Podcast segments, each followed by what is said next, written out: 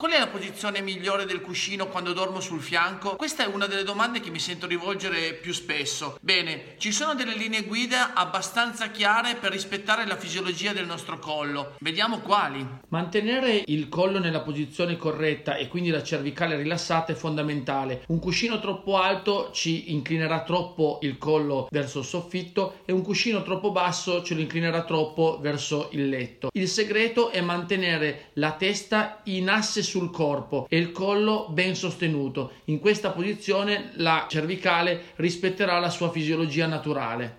Ovviamente è importante riposare nel completo comfort, quindi ascoltare il nostro corpo che ci dice se siamo comodi oppure no è fondamentale. Con questa piccola regola però sarà tutto più semplice. Buon riposo.